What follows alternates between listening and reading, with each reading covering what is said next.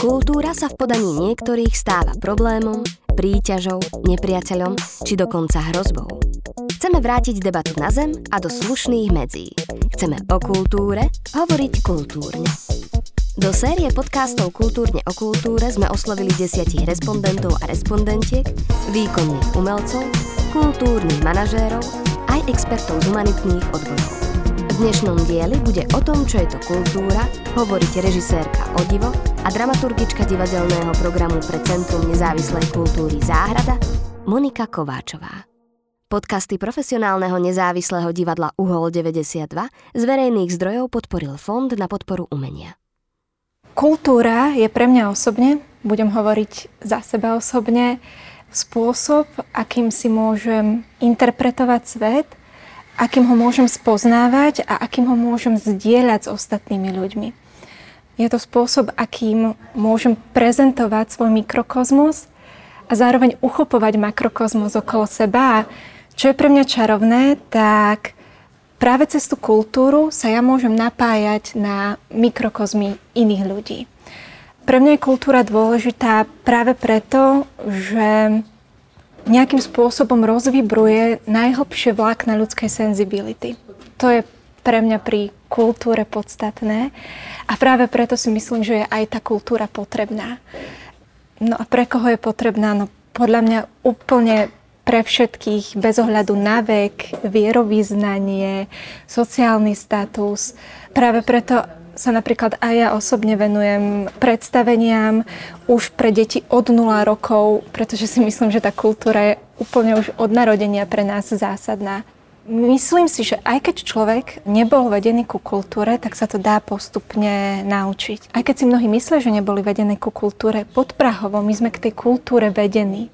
Už tým, že nás obklopujú filmy, hudba, obklopuje nás nejaká architektúra v meste, po ktorom sa bežne pohybujeme. My tú kultúru máme stále okolo seba, len ju nemusíme takto vnímať, ale v každom prípade si myslím, že sa to dá naučiť. A práve to je to, čo nás tá kultúra nejakým spôsobom učí, že učí nás vnímať, učí nás spoznávať, učí nás získať iný uhol pohľadu na veci, učí nás fokusovať sa na detail, alebo vlastne aj na celok.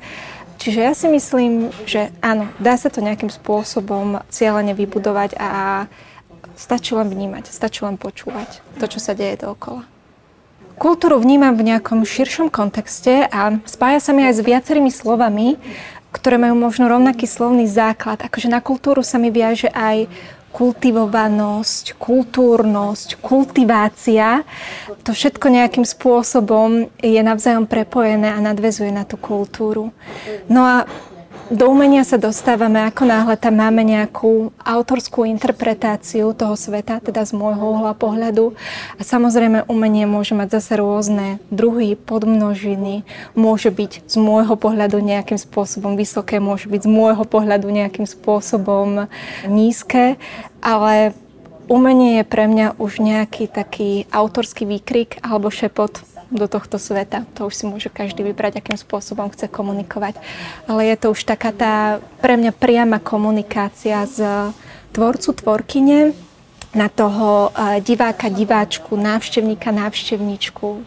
Čo sa týka takého toho všeobecného vnímania kultúry na Slovensku, tak si myslím, že stále je pred nami ešte veľa práce aj keď tá kultúra je prirodzenou súčasťou našich životov, aj tak nie je prirodzenou súčasťou našich životov.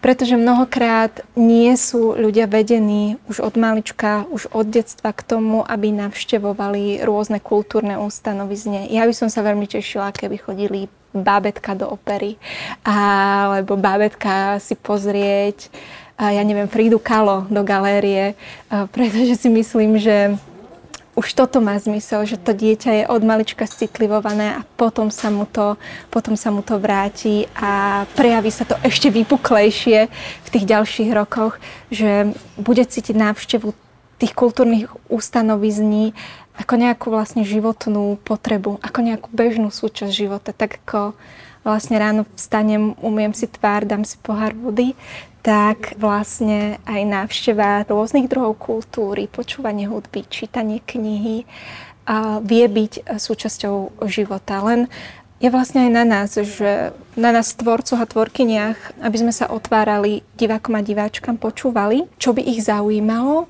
čím žijú, o čom chcú s nami komunikovať.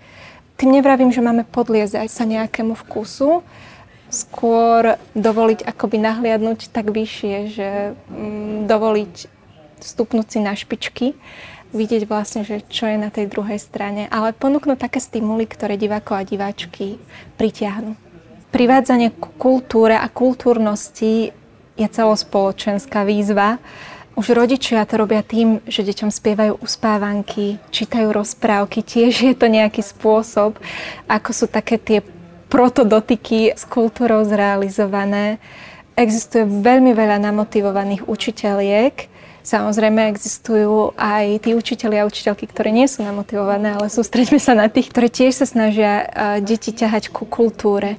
Podľa mňa detská ťaháme aj ku kultúre, keď im do telocviční neprinesieme divadelné predstavenie, ale keď ich zoberieme do kultúrneho prostredia, pretože na tom trvám v telocvični sa cvičí, bola na tento účel zriadená a predstavenia sa majú vnímať v prostredí, ktoré tých samotných divákov a diváčky obohacuje.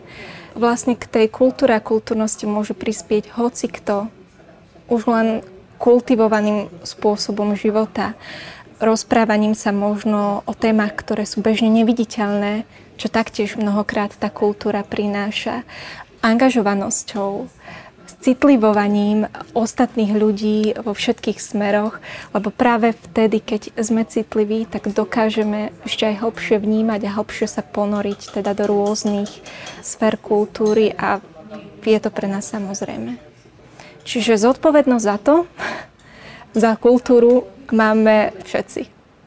Záhrada Centrum nezávislej kultúry vlastne počas tých rokov existencie si myslím, že si jednoznačne našla miesto na kultúrnej mape a našim cieľom je prinášať nielen do Banskej Bystrice, ale vlastne aj do celého Bansko-Bystrického regiónu a vlastne aj širšieho okolia vždy nejaké zaujímavé divadelné produkcie, netradičné koncerty, diskusie.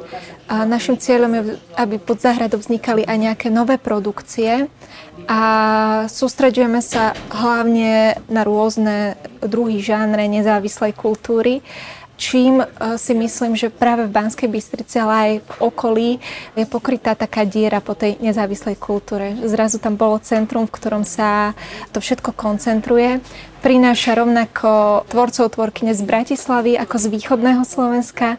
Tým, že sme v strede, tak o to dôležitejšie vnímame to, aby z oboch častí Slovenska vlastne prichádzalo k nám postupne vnímame aj to, ako si ľudia na záhradu nielen zvykli, ale vnímajú ju istým spôsobom aj ako potrebnú.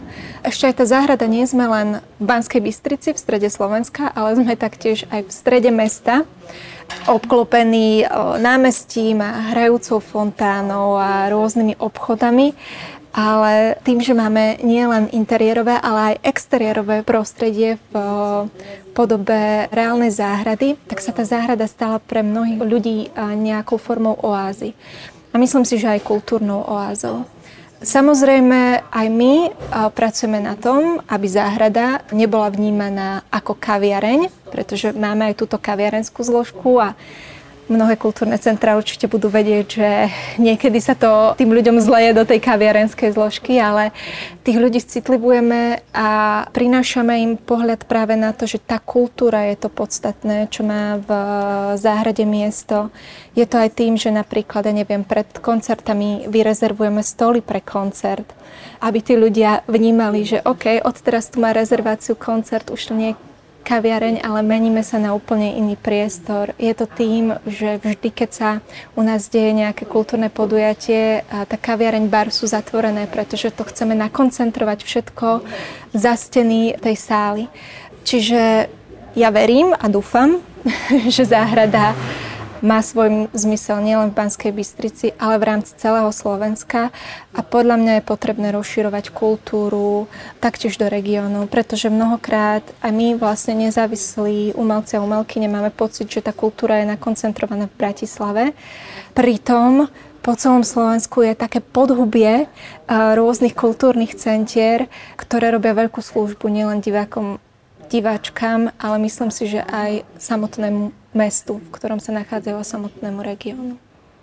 Ako prínos um, kultúrnych centier v regiónoch vnímam to, že majú možnosť priniesť výber toho najlepšieho, čo na Slovensku vzniklo, skoncentrovať to na jednom mieste a priniesť to svojim divákom, uh, diváčkam čo je zaujímavé, že niekedy to nemusí byť len najlepšie v tom zmysle, že je to oceňované. Niekedy to môže byť práve najlepšie pre konkrétnu komunitu, ktorá žije v danom meste, na danom mieste, pretože ľudia, ktorí toto kultúrne centrum formujú, samozrejme poznajú divákov a diváčky, ktoré tam chodia, poznajú aj divákov a diváčky, ktoré tam nechodia. Môžu hľadať spôsob, ako im zase priniesť nové formy stimulov, ktoré by ich mohli do toho kultúrneho centra nejakým spôsobom nalákať. Čiže pre mňa je to zásadné aj nie len kvôli tomu, že sa tam koncentrujú zaujímavé veci, ale aj kvôli tomu, že to vlastne stimuluje život v regióne, stimuluje to život v komunite, ponúka to ľuďom nejaké nové impulzy, rozširuje to ich pohľad na to, čo sa deje nielen na Slovensku, ale aj v zahraničí.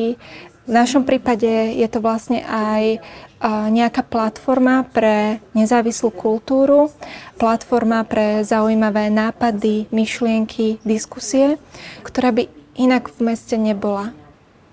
Podľa mňa úlohou kultúrneho centra nie je suplovať činnosť nejakých iných inštitúcií. Našou úlohou je práve vytvárať platformu pre nezávislú kultúru, pre angažovanosť, pre uh, diskusie, pre tvorené a kritické myslenie. Takže práve preto si myslím, že Centra nezávislej kultúry majú nezameniteľnú pozíciu. Slovenskej kultúre by som prijala to, aby bola odvážna, aby bola nekompromisná, aby zviditeľňovala to, čo je bežne neviditeľné. A divákom a diváčkam by som prijala to, aby sa nebáli, aby skúšali nové veci, aby vlastne na tú kultúru chodili, lebo bez nich to nemá zmysel. Ono je to fráza, ale taká pravdivá, že divadlo alebo kultúra sama o sebe nemá zmysel bez diváka, že keď neprídete na to, čo my pre vás vytvoríme alebo čo my vám ponúkneme, tak sa to míňa účinku. Takže vám prajem odvahu chodiť za kultúrou.